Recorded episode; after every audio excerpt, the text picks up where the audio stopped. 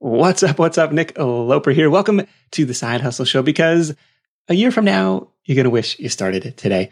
Today's guest is one of my most important online business mentors. I don't know if I've ever had a chance to thank you personally for that, but always trying to pay attention, keep an eye on what Robert Farrington from The College Investor is up to. Robert, welcome back to the show.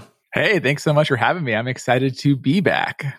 You bet. So, fun fact Robert was one of the very first guests back in 2013, back when, like, relatively speaking, nobody was ever tuning in. He was gracious enough to say, Yeah, I'll jump on a podcast with you. And actually, we recorded a Where Are They Now update three years after that. That was early 2016. At that time, the college investor was earning around 10 grand a month. I think you were still working full time at Target. I think he might have, might have only had one kid at that point. So lots of life changes since then, plus some exponential growth on the business side. Today, the college investor is one of the biggest personal finance media brands in the world with over a million monthly visits, uh, covering student loans, covering taxes and tax software, investing, insurance, budgeting. If it's related to money, you're going to find it at the college investor. And I want to catch up on all things SEO, affiliate marketing, online business, social media, but a couple quick plugs before we do. First, if you don't have a website of your own yet, blogstartercourse.com is my free video course on how to get your own website up and running quickly and affordably. And if you already do have a website, hit up the show notes for this episode at sidehustlenation.com slash robert3 to download my free guide to three quick ways to optimize your website for more conversions. Again, that's at sidehustlenation.com slash robert3 or through the link in the episode description of your podcast player app. But Robert, let's catch us up. What are some of the biggest shifts you've seen since that last recording in uh, in 2016? Man, I can't believe it has been since 2016. Yeah, I'm excited to be back. We could chat about any of these topics, whichever way you want to go, and kind of the state of media today, I guess, because I don't like to view it. I mean, like, I think when we last talked in 2016, I always viewed the college investor as a blog, right? Um, and I don't really use that term anymore, right? So you kind of mentioned it in your intro that we're a media company. And that's how I like to view it because my goal really is to help people consume their financial content in the media that they prefer. And so we have the podcast, we have the website to read, we have short format video, long format video, and we play in all these different mediums because you know, everyone has their style, their feeling, like what they prefer. Some people are listeners, some people are watchers, and some people are readers. And I think it's important to meet your audience wherever they're at. And so that's really been my big focus over the last five years is how do we build out these other verticals to reach people in ways that, you know, I'm personally a reader. So it's not native to me, but uh, I'm not my audience. And so how can we find them and meet them, right? Yeah. Do you recommend for people starting out to start with that media mentality of saying, well, I've got to, I've got to be in all these places. I got to do YouTube and TikTok and I got to have a podcast. And of course, I've got to have the written content on the site so people can click on my links and buy my stuff. It seems daunting from the beginning. And of course, you're 12, 13 years into this. Yes, don't do it to start with. Do not do it to start with. I would say pick two. I would say pick a native one if you were starting today. So, like, figure out your style. Are you a reader? Are you a listener? Or are you a watcher? And make that your primary one. So, if you like to podcast, make it audio, right? If you are video native, make it video and, and pick your video platform, right? Whether that's YouTube or TikTok, short format or if you're a writer, start a website. I think there's still plenty of opportunity in all three of those mediums to create content.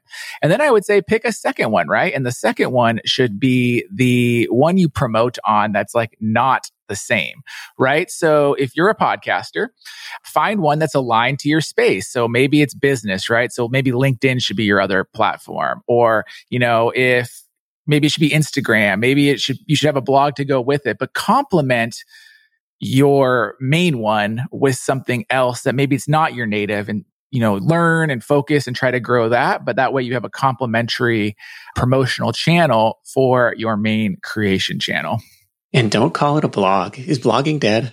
I don't think blogging's dead but i mean honestly it's when I think of a blog these days, I think of like Dear Diary kind of stuff, right? If you are creating a website, you should be creating it with the reader or the end user in mind.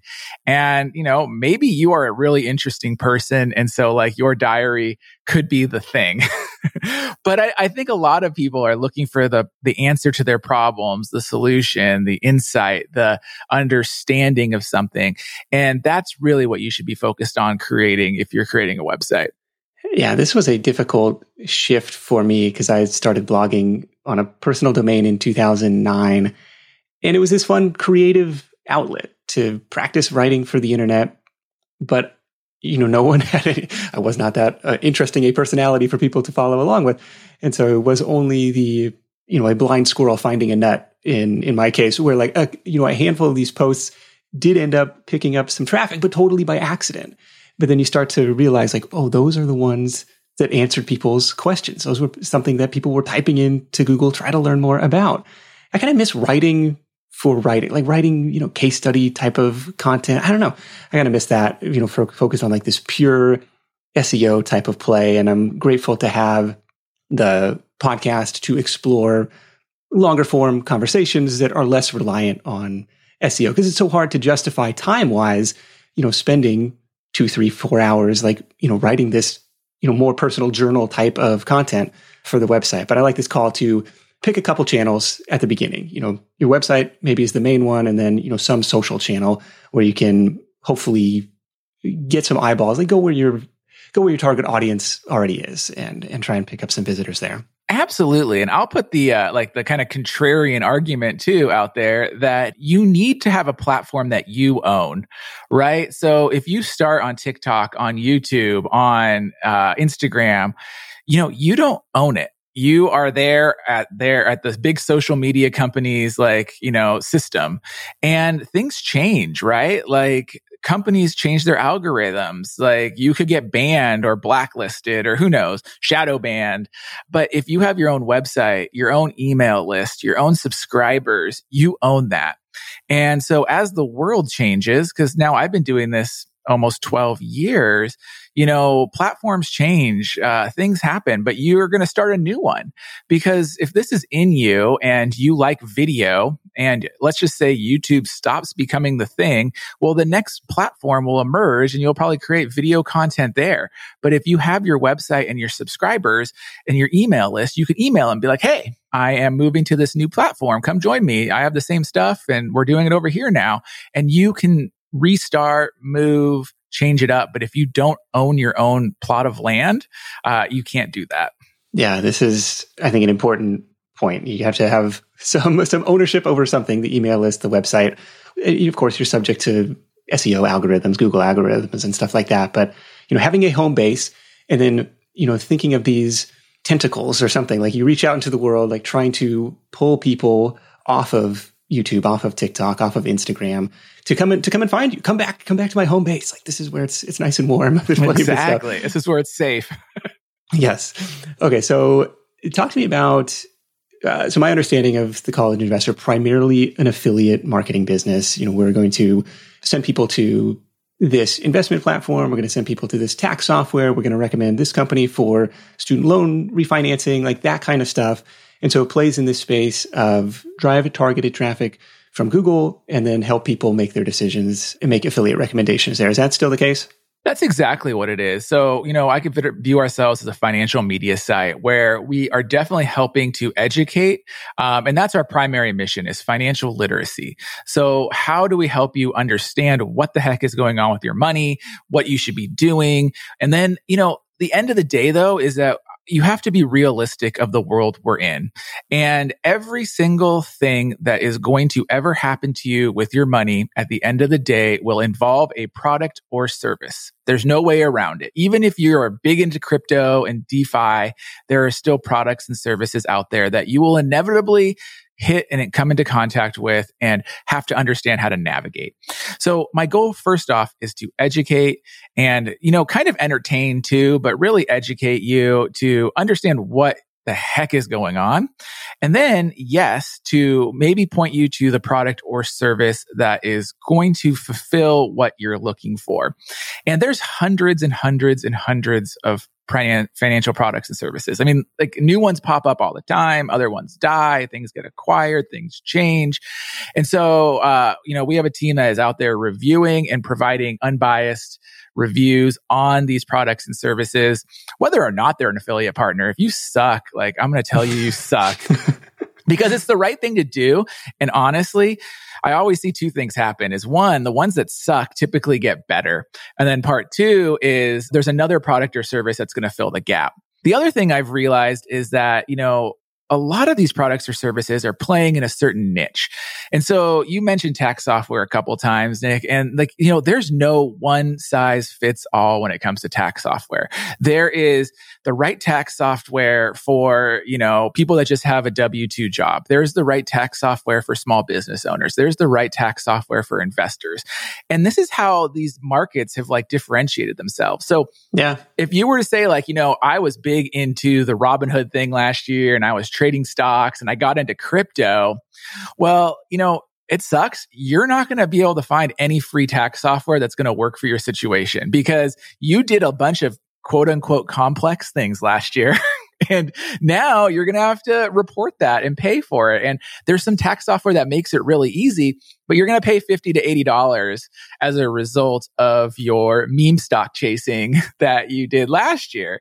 But it's important for people to understand that because the first time people are going to encounter that, Nick, is when they get their tax forms in the mail or on their, they get this notification on their app that says your tax forms are ready. And they're like, what? Huh? and then you got to educate, you got to teach them because this might be a new experience for millions of Americans this year that you have to report gains and losses that you might have never had before. And so I love the financial literacy, the education piece, but I also like making sure that people are getting steered into the right product or service because you know, I've been in this a long time. So have you. And there's so many scams and misleading things out there and people getting themselves into trouble. So I also like to help people avoid that. I really do. totally.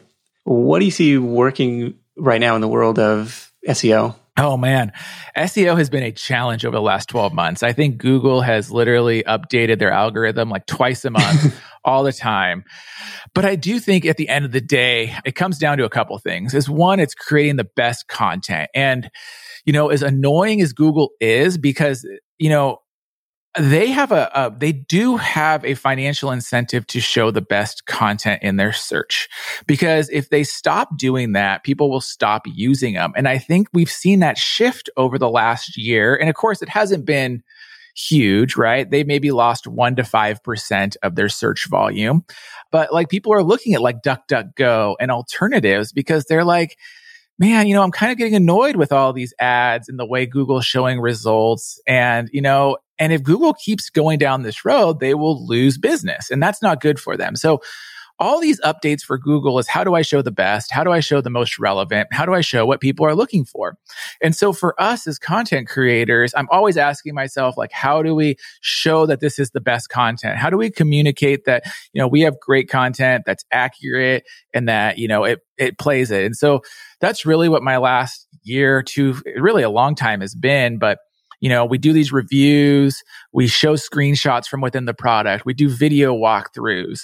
You know, we've also been doing a lot of unique content. So like we've been commissioning our own surveys to have our own data that we can use to validate or show or and teach what we're talking about. And so, you know, it's really how do you create the best value for your readers, your watchers, your listeners?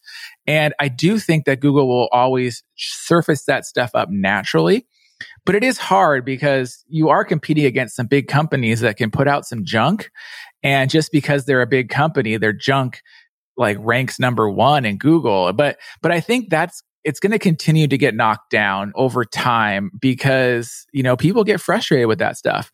And so that's really been the state of search and SEO over the last year is I think you still create the best content but what is the best content now? I think I saw a stat the other day, uh, Nick, that uh, TikTok overtook Google last year for traffic, right? Yeah, that was mind blowing in a way. It was like, wow, okay.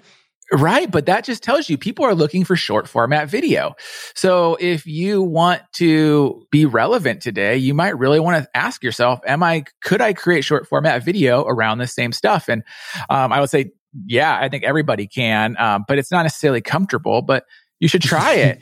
And you should see how it all relates, this ecosystem. Because honestly, like Google's search bots, they're crawling TikTok. I've even seen some things where TikTok videos get embedded in search results these days. So it's only a matter of time before that stuff kind of gets pulled into the mainstream as it becomes more and more popular.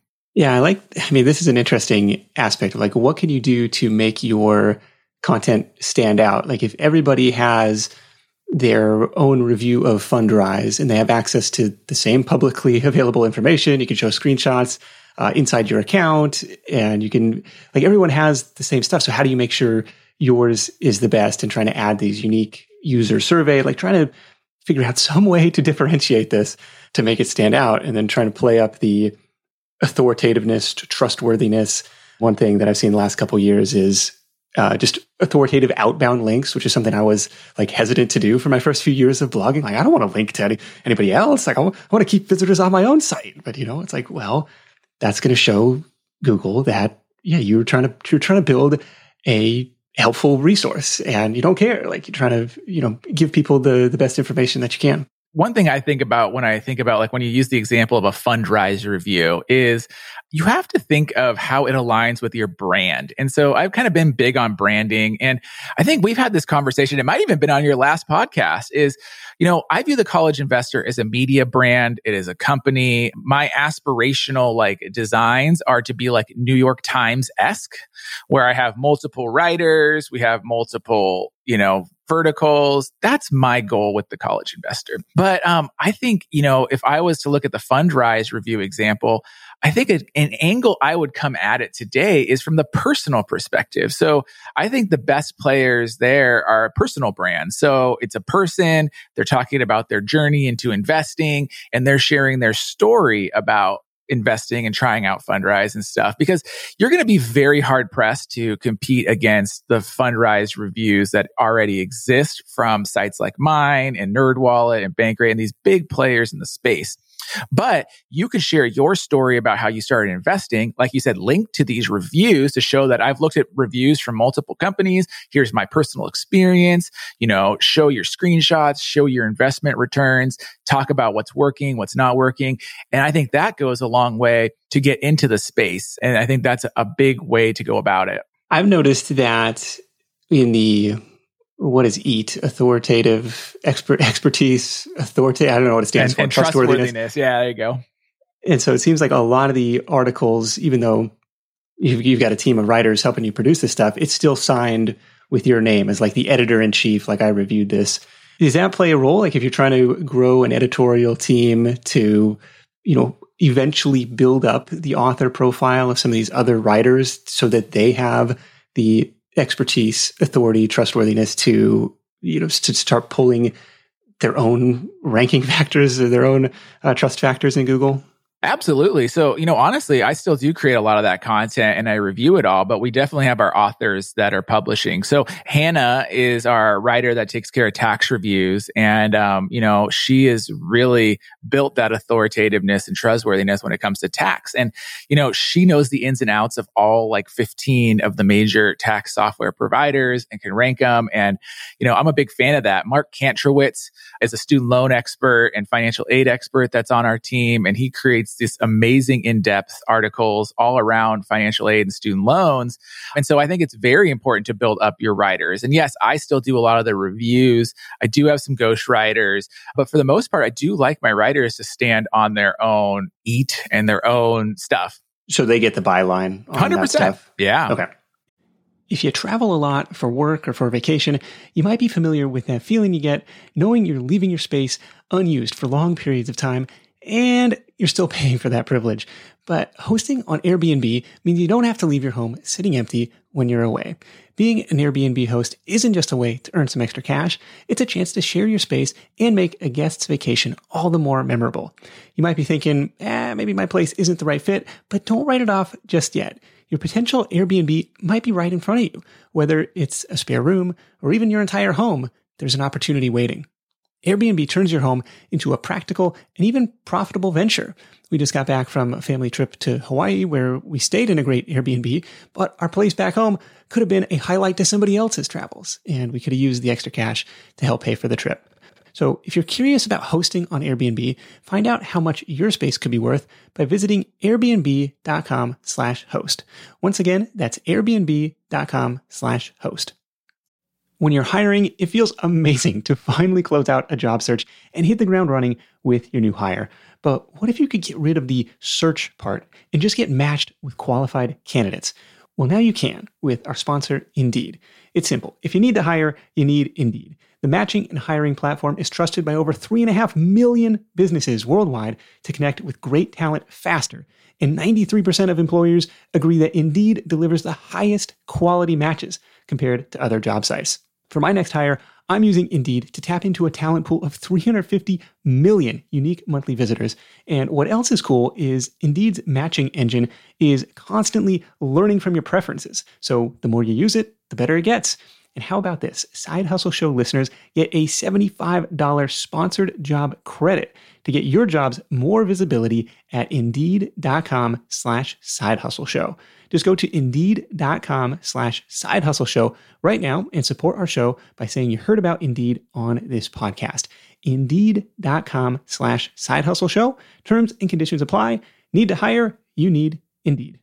If you're starting over today, do you go with this, you know, broad personal finance media site, just as one example, or do you say like I'm going to create the go-to destination for all things tax software, and that's like all I'm going to focus on: comparisons, reviews, uh, you know, case studies, scenario, like all that stuff, versus trying to go really broad. I think you start in a vertical, and I think you start in one, maybe a tangential one that's right aligned with it.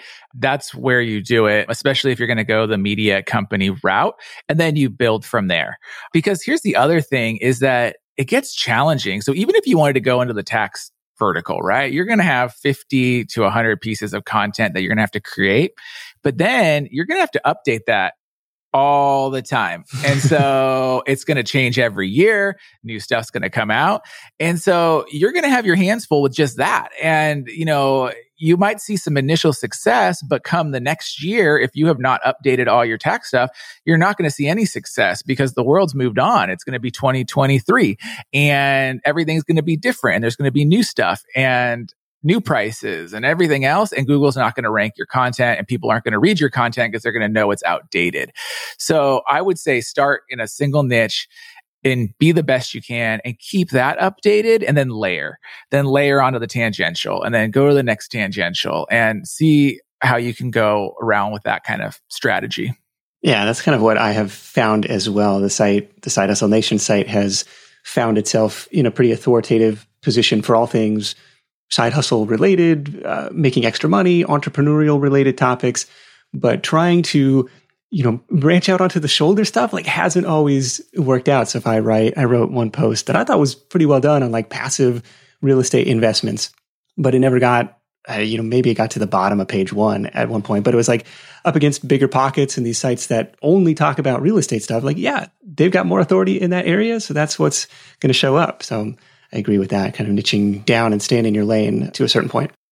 Absolutely. And there's, I don't think there's anything wrong with answering a tangential question, especially if it's for your audience and your audience is asking about it and stuff. And I'm a big fan of if you can help one person, like you've probably won. So, you know, maybe this doesn't rank, but I'm a big believer in like karma and being helpful. And so like if, it, you know, if it's helpful and your audience is asking for it and you create it, well, hopefully you've helped build your audience loyalty and your brand. And, you know, maybe it doesn't go anything beyond that but you know, there's a lot of reasons to create content. I mean, yes, SEO is one reason to create content, but you know, also just helping people, answering a question.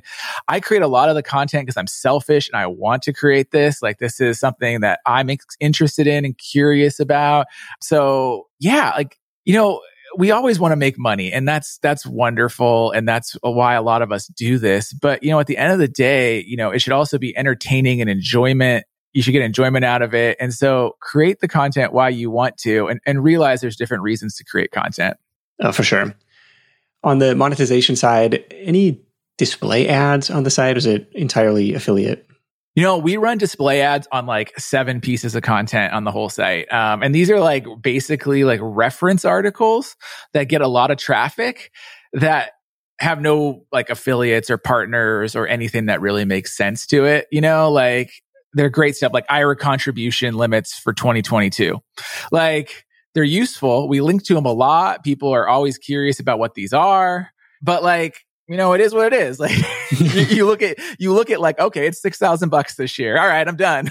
so those are the kind of things we have it on like seven articles on the whole site, but I'm really not a fan of display ads for a couple of reasons. One, of course, you know, people hate them. They take away the user experience. I also think they're really kind of like going away like browsers. Like if you have Firefox today, I feel like your display ads are like automatically blocked by default. Like it's not even like a choice you have. Like Firefox just blocks all display ads. And a lot of people are using these other browsers, right? And so, you know, I don't think that, I think display ads will always exist, just like we still have billboards today.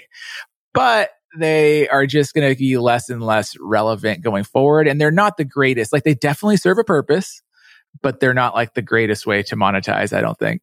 What's the network that you're using for those handful of articles? Uh, just Google, just Google AdSense. Nothing, okay. nothing fancy. Um, I like to keep the code to a minimum. I think is just keep it as clean as you possibly can uh, if you're going to do it.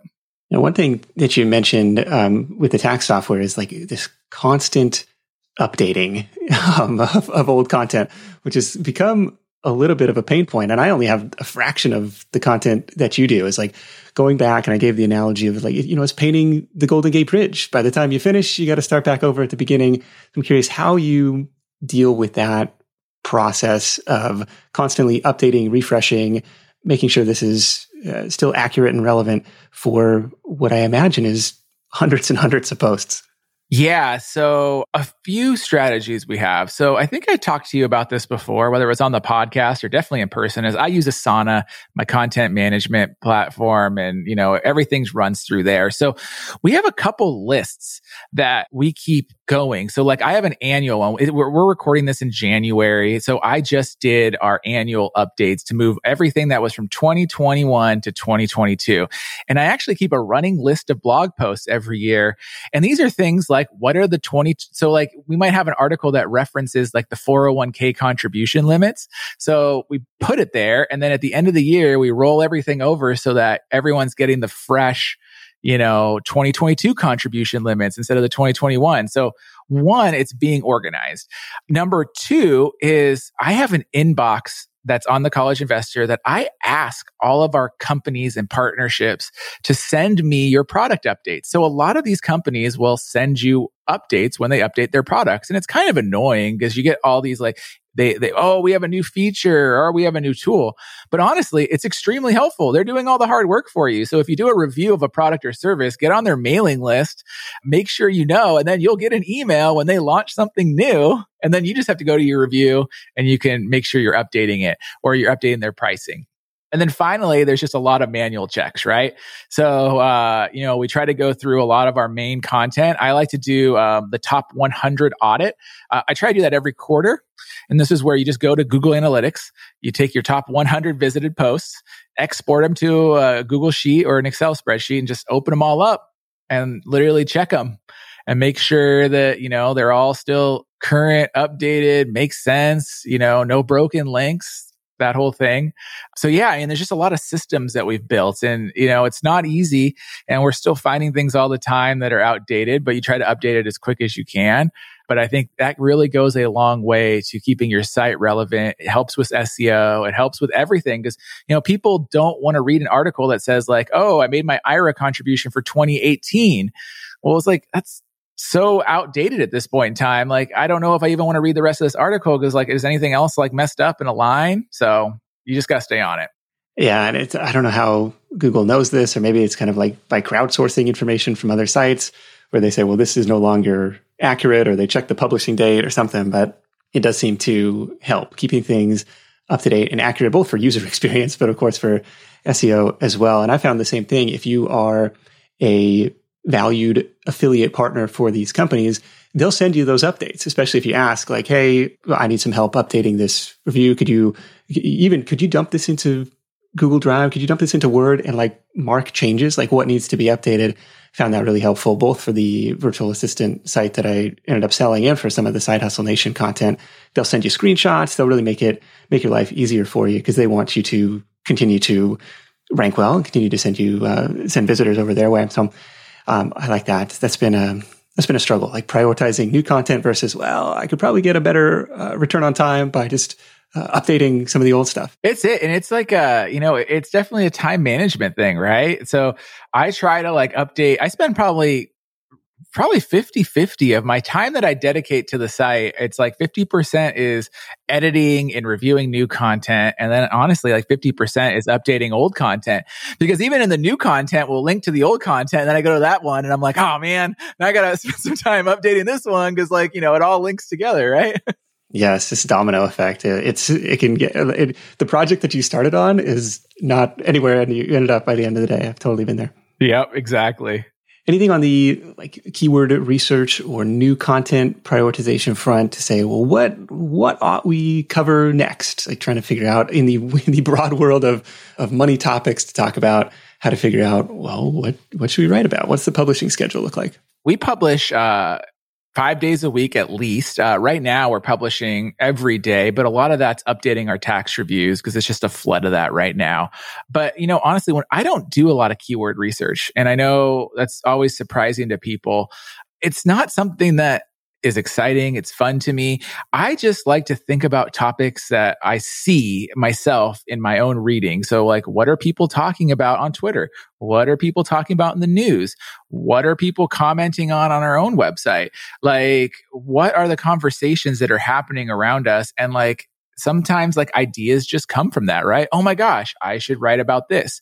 A recent example of that was um, Biden just extended the student loan pause to May 1st, right? And uh, we have like a, a, an article that you know is student loan forgiveness by executive order legal? We're of the opinion it's not.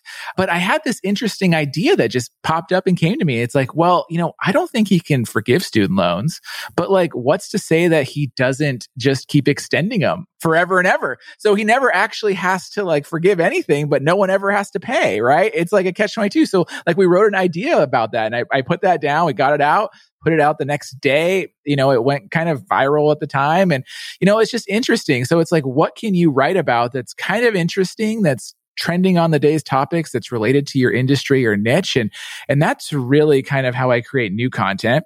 And then I would say like we talked about a lot of stuff is republishing old content, right? So like we spent a lot of time updating our tax reviews. So, like, what's new with TurboTax this year, and having to republish that review and re-record a new video and all that. And so that takes a lot of time, and that fills a lot of the content calendar. And then these ideas of you know what's going on, like what's trending, and that also is like the other half of our content calendar.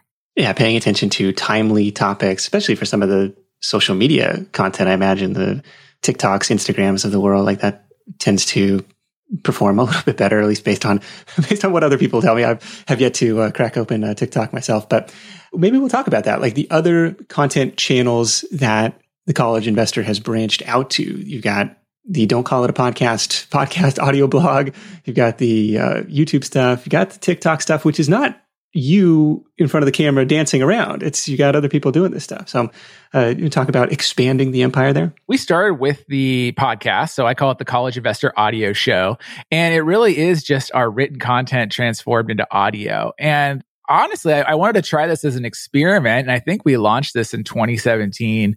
And honestly, it's it's been successful. I, I, would mark it as successful. So we passed a million downloads last year on the podcast. We're getting like 50, 60,000 downloads a month.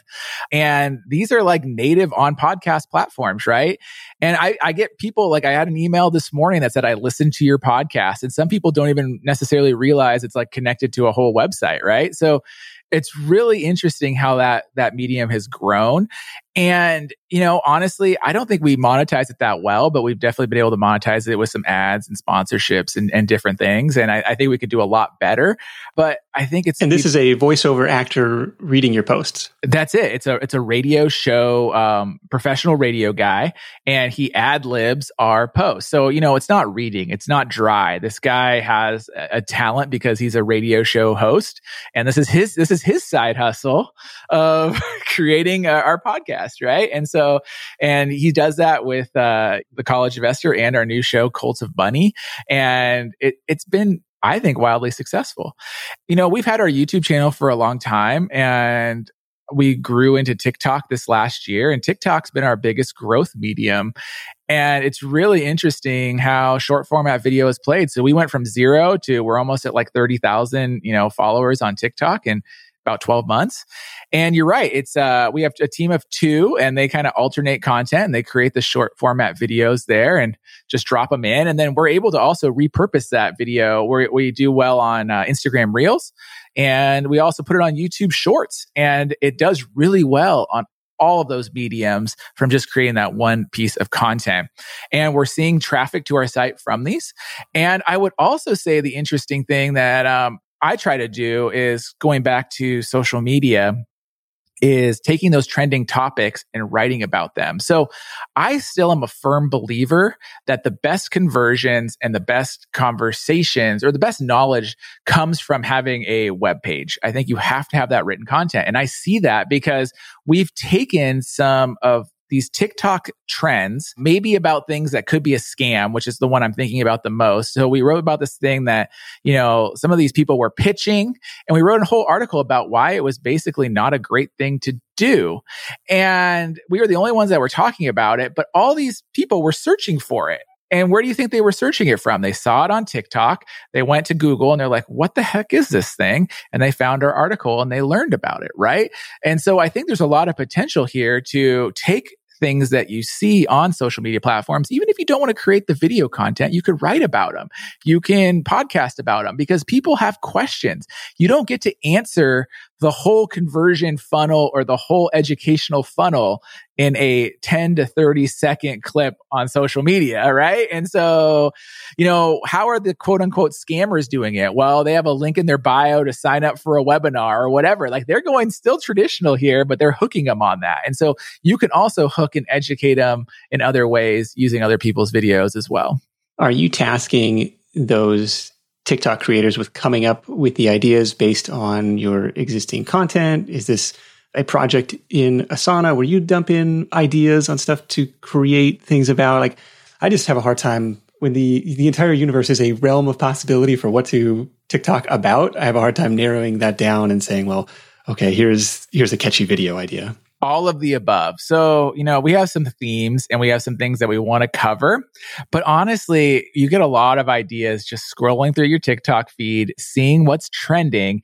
And then, like, you get that light bulb moment, right? Where it's like, oh my God, we should totally say, like, use this trend and talk about getting out of debt. Like, it just works so naturally. And then it's like, we send that, we drop either drop it in Asana or send it as a DM to the creators and like, hey, you should consider doing this video, hit this trend. And so it's a lot of fun fun because you know, it's really infotainment and we try to give really good info, but still make it entertaining because honestly, there is a fire hose of bad information on TikTok and a lot of these short format video platforms. So it's like, how can we be the source of good information and be entertaining enough to get the views? What's been your best performing TikTok so far? I'd say our best performing one was a, a, bunch of lists. It was a list of basic investing terms like what is a stock? What is a bond? And so people think it's like dancing or funny things. And it's like, no, we just went up there and we're like a stock, like own a share of a company, a bond, you lend money to a company. And we just broke down like an index. It's a list of stocks. And like, honestly, I think that was over half a million views in like a, you know, about a week period. And it was just like literally listing out what the heck these terms mean. And you should see all these people in the comments. They're like, oh my gosh, I wish someone would have told me this in high school. I wish, like, you know, this would be basic education. And that's what's just makes it so heartwarming to even create this content because I like I do feel like we're educating and you see these comments of people that were like they never knew what these basic terms were. Interesting. The video glossary for your niche. There's a, uh, a TikTok idea. For. Exactly. You. I think that's a solid one for any niche. Hundred percent. Do you have a sense of the ROI here, or is it just kind of an audience building play at this point? Honestly, it's a break even ROI. There's no no real value, but I think we're we're earning enough through the few sponsorships and clicks to the site to cover the cost. But it's definitely audience building, and we're only at thirty thousand followers. So I do feel like that at least if there if we get to a point of like 100, 200,000 followers, um, there'll probably be an inflection point, right? And that's where I think I'd like to get to. But honestly, it's brand building and brand awareness too. I think we reach a brand new audience that has never heard of the college investor. These are they're kind of video TikTok native folks and they might not even be going to Google too much to get their information, right? And so it's like if we can reach them, educate them, teach them, I feel like we're doing the right things in that regard. Is there a typical call to action in the video? Like what's the link in bio in your case? Yeah, so I mean, we have the link in bio. It's just like to, uh, it's just like uh, Instagram or any of the other ones. We have a link in bio. We try if there's a blog post that relates to the video, we try to make sure it's in the link in bio. People can click to it. I see the ROI. I see people clicking through. We can track it, but you know, it, it's not huge. I think it, like anything else, right? It's like an extra two steps. So people don't always do it. So you know, you just try the best you can, though. More with Robert in just a minute, including his email marketing and paid traffic strategies and the most important metrics he tracks in his online business. But first, let me take a moment to thank our sponsor, FreshBooks. Robert and I will tell you there's a lot to love about being your own boss, but trying to figure out your financials all on your own may not be one of those things. Luckily for that, there's our sponsor, FreshBooks, the all in one accounting solution that's built for side hustlers, service providers, and business owners like you. FreshBooks takes all of the not so fun parts of running a business from building and tracking invoices to managing online payments to organizing expenses and automates them with features like the all new digital bills and receipts scanner, saving you up to 11 hours a week in the process. FreshBooks has your back at tax time too. With a ton of different reports to choose from, you'll know exactly where your business stands and you can easily hand over the keys to your accountant so they can take over when it's time to reconcile everything for the year. Give FreshBooks a try for free for 30 days. There's no credit card required. Go over to freshbooks.com slash side hustle to get started today. Again, that's freshbooks.com slash side hustle. And let me know, what are you going to do with those extra 11 hours a week? One of the toughest parts about starting and growing your business is figuring out how to build relationships.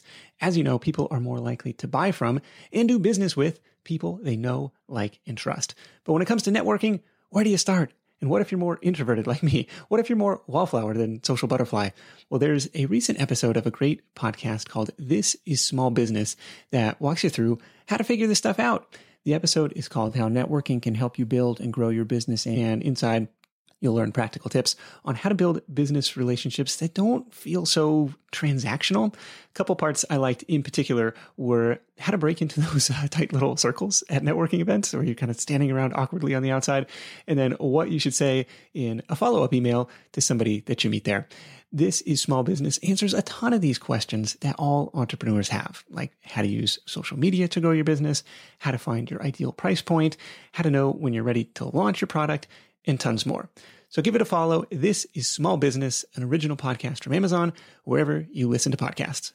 Has email marketing been a big focus for you? It doesn't seem super prominent on the thecollegeinvestor.com where you see on a lot of other sites, you know, this big hero banner above the fold, you know, download our free 10 step guide to getting your money in order in the new year or something. I don't know. I don't see a ton of that, but I imagine just by virtue of the volume of traffic that comes by, there's got to be an email component. We definitely do email marketing. It has been on the back burner probably for the last four or five years honestly, it's a project that we're actually working on as we're recording this to kind of revamp all of our email opt ins and our email sequences. I'm not huge on email because, you know, it's never been my thing. I've never personally liked it, but I know there's a lot of people that do. And so we're kind of revamping all of that. But yes, we do have email marketing. Honestly, the reason why we're revamping it is like, you know, we do send a few email blasts here and there. I'd say, you know, a couple times a month and they convert. And so the question is, is like, can we do more of that and get more people subscribed and get our list refreshed and, you know, add value? And so that's a project that we're working on behind the scenes right now to, to get all that revamped because I think it has potential. You know, is it the end all?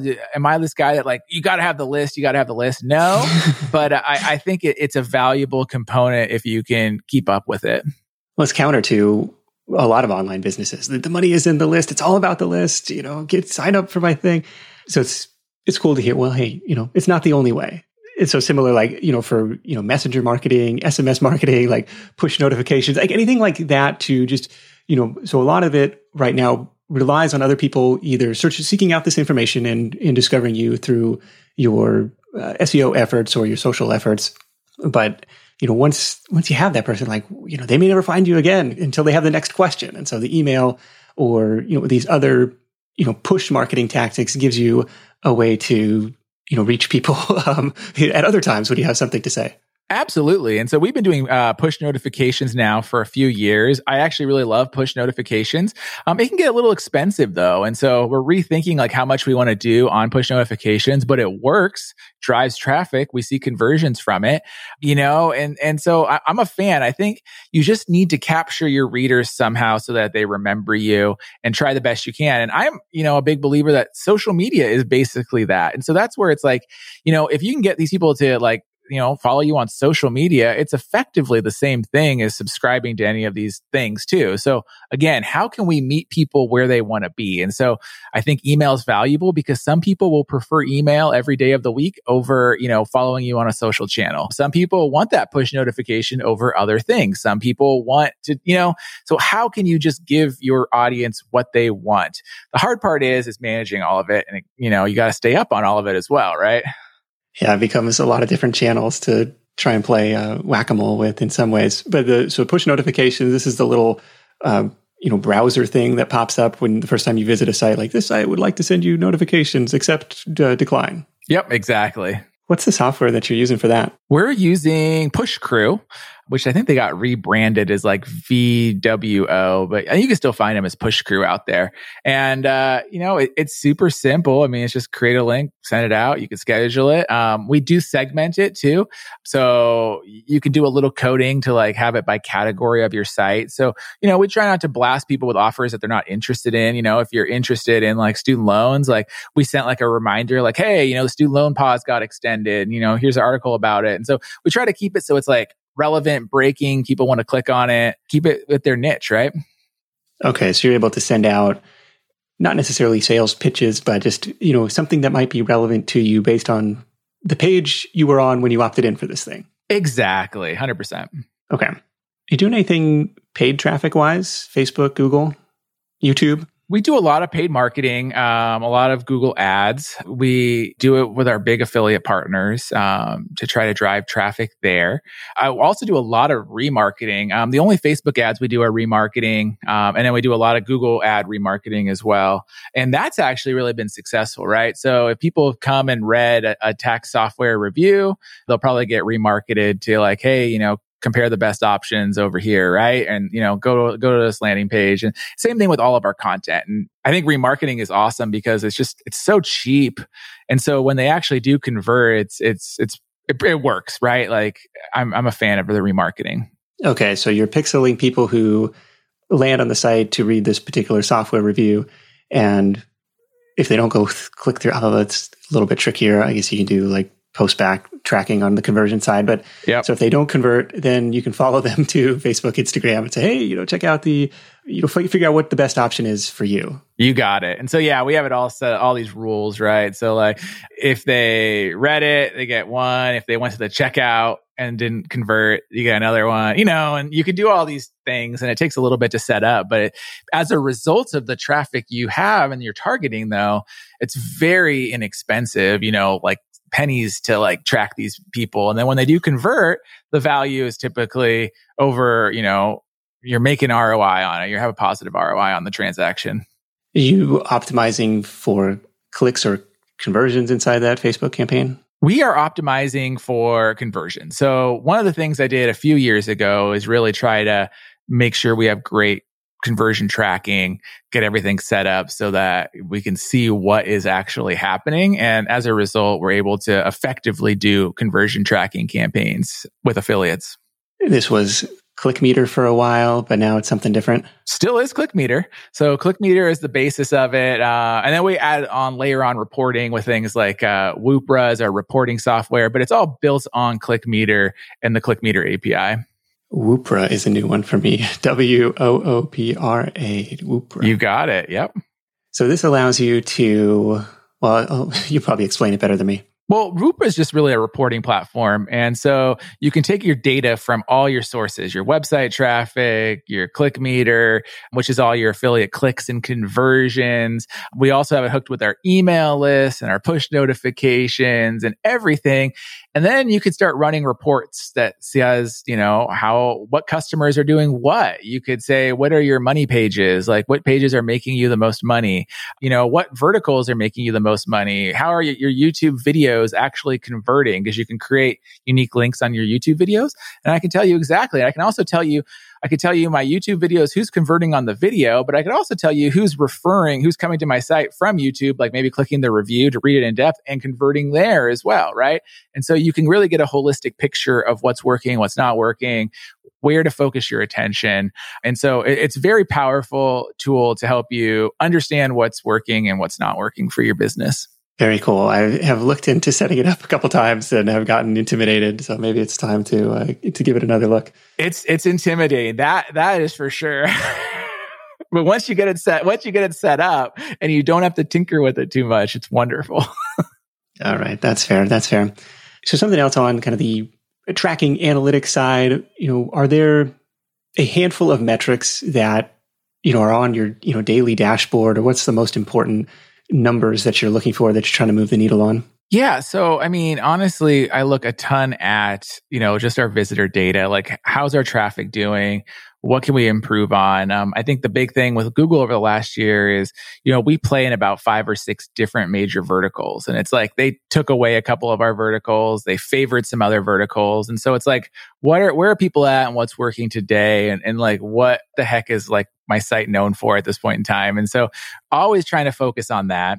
We focus a lot on revenue per page, revenue per visitor, those type of metrics to see how we can increase it, especially on our pages where you have multiple offers, right? So like, are your offers optimized? Because at the end of the day, you can only get so many visitors to that page, but you might have the potential to earn significantly and more money if you just optimize what's already happening there, right? So, you know, who do you got? What's the order that you're positioning people on? Like, can you ask, uh, you know, go back to your advertisers and ask them for more? Is there an advertiser that's like really off base? Like, you know, is this advertiser paying you a hundred, their main competitor paying you a hundred, and this other guy's paying you $10?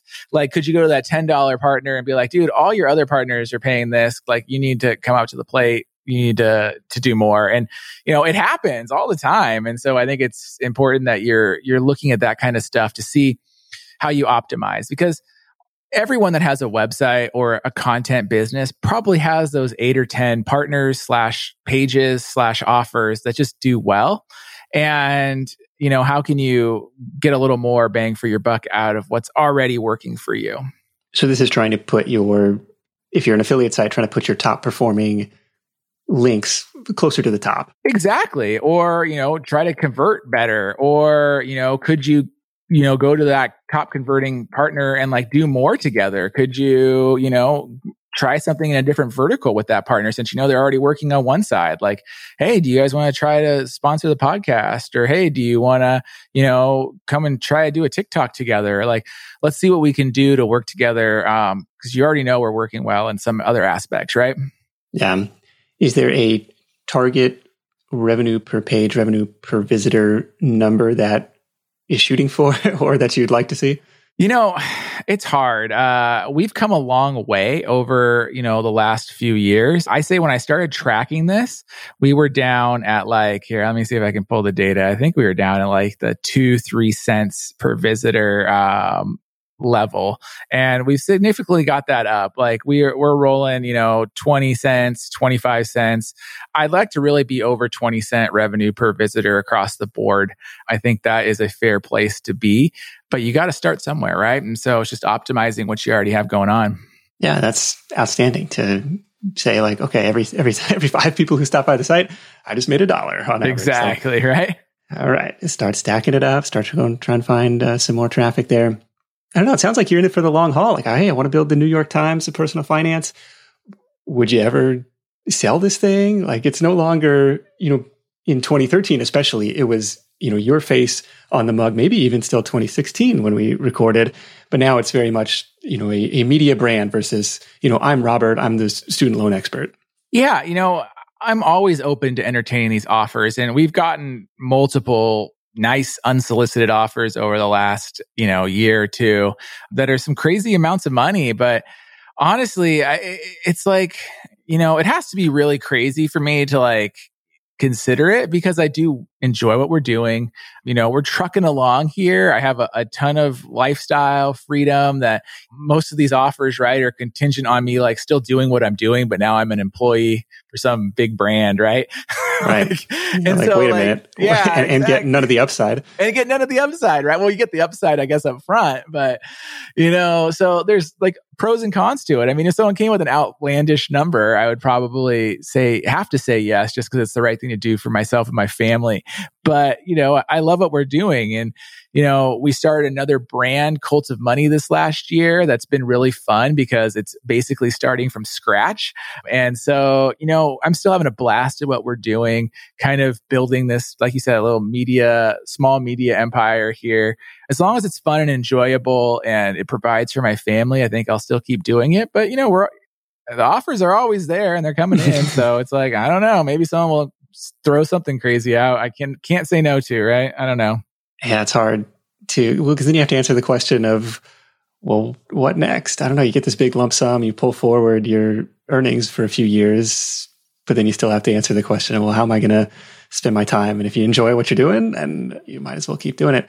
You mentioned Cult of Money. This is cultofmoney.com personal finance for the crypto curious. Um, this is you know tackling a new up and coming thing, or maybe up and came thing in the in the world of personal finance. I hope it's not up and came, but I I'm still very bullish on it. And so yeah, I started Cult of Money um, really because I myself have been dabbling in crypto and stuff since 2016, 2017. And I, have been very interested this last year. I, I became very interested in NFTs and really dove in deep. And the one thing I learned when I was diving into all this is that there is not really a lot of beginner friendly content in the crypto space. And there was really no content that like really helps people understand how crypto and this new emerging Web3 market plays with their personal finance. But at the same token, all these personal finance brands were jumping into the crypto space, right? You're seeing crypto rewards, debit cards and credit cards. And, you know, I feel like everyone's been marketed for a Coinbase account or Gemini or whatever, right? So like, people are having questions about what these products and services are, but they don't understand it. And as I dove deeper in and I was even trying to learn how to do different things, there just was not a ton of resources out there that could help. So I decided to create one, right? And so we launched Cult of Money in September. And it's been fun because I have all this knowledge that I've done over the last decade with the college investor. Um, and we have a little bit of money and resources to kind of do it right. And so, you know, we've been putting out this content to, you know, see if we can do it uh, again or not, you know, just add to our existing portfolio, right? Keep it spinning. Yeah, you've got the advantage of a decade plus in the online business space, in the content creation space. Say, hey, we're going to take this to a slightly different niche. Is there a reason you didn't just keep it under the college investor umbrella to try and you know, capitalize on the domain authority that you already had?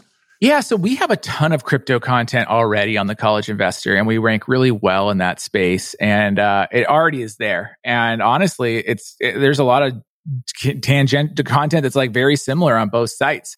One of the best pieces of advice I got for someone that I kind of view as a mentor was, you know, what's wrong with having two things that rank well, or what's wrong with having two properties that do the same thing? And when you really think about it, like there's nothing wrong with it.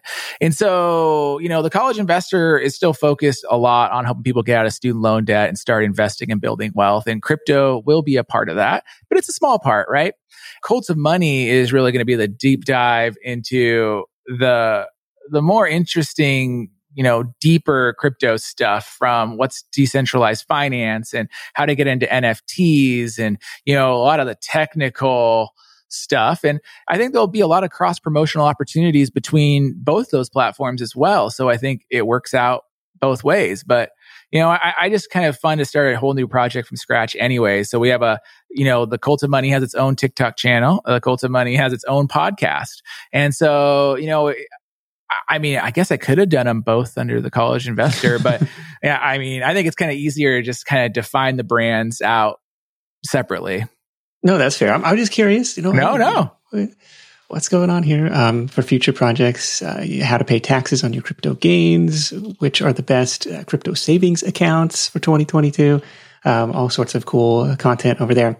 It's important to teach people things to think about how cryptocurrencies work. But I do think what's interesting is that crypto and this space is going to be how people transact on the internet in the future because it's decentralized. There's a level of security there. It's instant. So like there's use cases today that are just amazing for using crypto. Let's say that you have family overseas. Let's say that they're in Mexico or another country. There's no need to ever go to Western Union or a money transfer service anymore get a digital wallet. You can send them Bitcoin or Ethereum or whatever token you want. They can get it. It's verified in minutes. Boom. And then most of the places allow you to spend it or you can transfer it to your local fiat currency and it's very easy. So there's a lot of use cases today that you can start to understand. And then when you get into things like NFTs that are very interesting, and I'm not talking about buying a Bored Ape or buying a crypto punk and some random artwork, but you have to realize that you know these collectible companies even disney and you know warner brothers are launching digital collectibles in this space. And then nfts have utility because the real way to think about nfts is it's it's verified digital ownership of something. And yes that something today is art or a collectible, but there's other people that are doing it as uh, memberships to their communities. There's other people that are doing it as conference tickets. There's a lot of ways to leverage these NFTs that aren't just art. And that's what's really interesting because now you have this digital verified ownership of something and you could sell it and transfer it and do different things with it that you know if you were to buy you know a ticket for any kind of other event it could be a challenge or ticketmaster is going to take their 80% cut or who knows right? Like so like there's a lot of opportunity here to leverage this space for other things but i think it's important for people to understand how it works. I think it's important for people to understand some basics like security, what two factor authentication is, how to store your crypto securely, because these are the kind of things that apply across everything, even with your regular bank accounts and your account and, and things like that. Like it really goes a long way to help people. Yeah, there's definitely an opportunity to play in this creating beginner friendly content space because you come in on Twitter and everybody assumes you know what all these different terms mean and cold storage and all, okay, all, all, this stuff. It's like, okay, yeah, break it down for me. Help me compare and contrast the different options for the crypto curious. Cultofmoney.com. Of course, thecollegeinvestor.com. Really appreciate you joining me again. Always a pleasure to hang out, geek out on all this uh, online business stuff. Let's wrap this thing up with your number one tip for Side Hustle Nation 2022 edition, and then we'll uh, take a trip down memory lane and examine the uh, first other couple tips. Definitely. So I think my number one tip for 2022 is going to be patience. And uh, I'm experiencing this now with Cults of Money, right? So we started in September and it just takes time to get things going. And especially if you're starting your new side hustle in 2022, like you don't just pop overnight. You just got to put in the work and continue at it, but be patient. Like the success will come over time as you practice, as you get awareness, as people around you know. But be patient. It will come. And especially in this really crazy world of like, you don't even know what's going to happen in your community tomorrow. Like, just be patient, but still work on it, put in the work, but be patient. Yeah. I was looking at some, you know, multi year screenshots of traffic stats, podcast download stats. And it's like the line is so close to zero for the first three years. Like it's almost like, were you doing anything? It's like, yeah, I was creating this content. I was, you know, building this thing and I, and I loved every minute of it. But it's like if you zoom out, you're like, well, relatively speaking, nobody was paying any attention. What made you keep going? But so if you are in that space, you know, maybe you're, a year, maybe you're two years into it, uh, you know, keep going because there often is that exponential growth. or is that little bit of, of pop uh, that happens some sometime in the future. So I appreciate that call to have a little patience. You see these viral success stories. Oh, it was my sixth I think that was uh, Tori Dunlap. I think it was my sixth video on TikTok that you know went viral and I got uh, 100,000 followers. 2013 number one tip was, and I don't expect you to remember this, so I'm just going to spell it out, was uh, network and get to know others in your niche and take action. Uh, 2016, which is also still really pertinent today, is to look at your analytics and double down on what's working. That's something that I try and do on a on a monthly or quarterly basis. Anyways, like what, where, what's actually driving ROI, what's actually driving the business forward, and keep doing more of that. So really appreciate all of those tips over the years. Anything else before we wrap up? Nope, that was it. I, I, really love that networking one too, man. That because that reminds me so much of what we're doing in this uh, in the, with Cult of Money is networking with people in this new space, which is also very fun. So if you're looking for a change, network with people in your industry. It's it's very enjoyable to connect with other people that are new, especially when we have this just this weird environment around us, right? So get out, network, and connect. I love it. And the number one way to do that, at least in my book, has been through a podcast. Gives you an excuse to call up people you otherwise would never have a reason to talk to. Hey, you want to come on the podcast? We'll talk crypto. We'll talk, you know, whatever niche that you want to play in. It helps you become part of that community. So if you don't have a website of your own yet, blogstartercourse.com is my free video course on how to get your own website up and running quickly and affordably. And if you do already have a site, hit the show notes for this episode at sidehustlenation.com slash robert3 to download my free guide to three quick ways to optimize your site for more traffic and more conversions. Again, that's at sidehustlenation.com slash robert3 or through the link in the episode description of your podcast player app. Big thanks to Robert for sharing his insight once again. Thanks to FreshBooks for sponsoring this week. Give it a try today at rankiq.com to focus your energy and attention creating content that is actually going to get traffic. And hit up freshbooks.com slash side hustle to start your 30 day free trial today of the number one invoicing and accounting solution for side hustlers and freelancers everywhere. That is it for me. Thank you so much for tuning in. Until next time, let's go out there and make something happen. And I'll catch you in the next edition of the Side Hustle Show. Hustle on.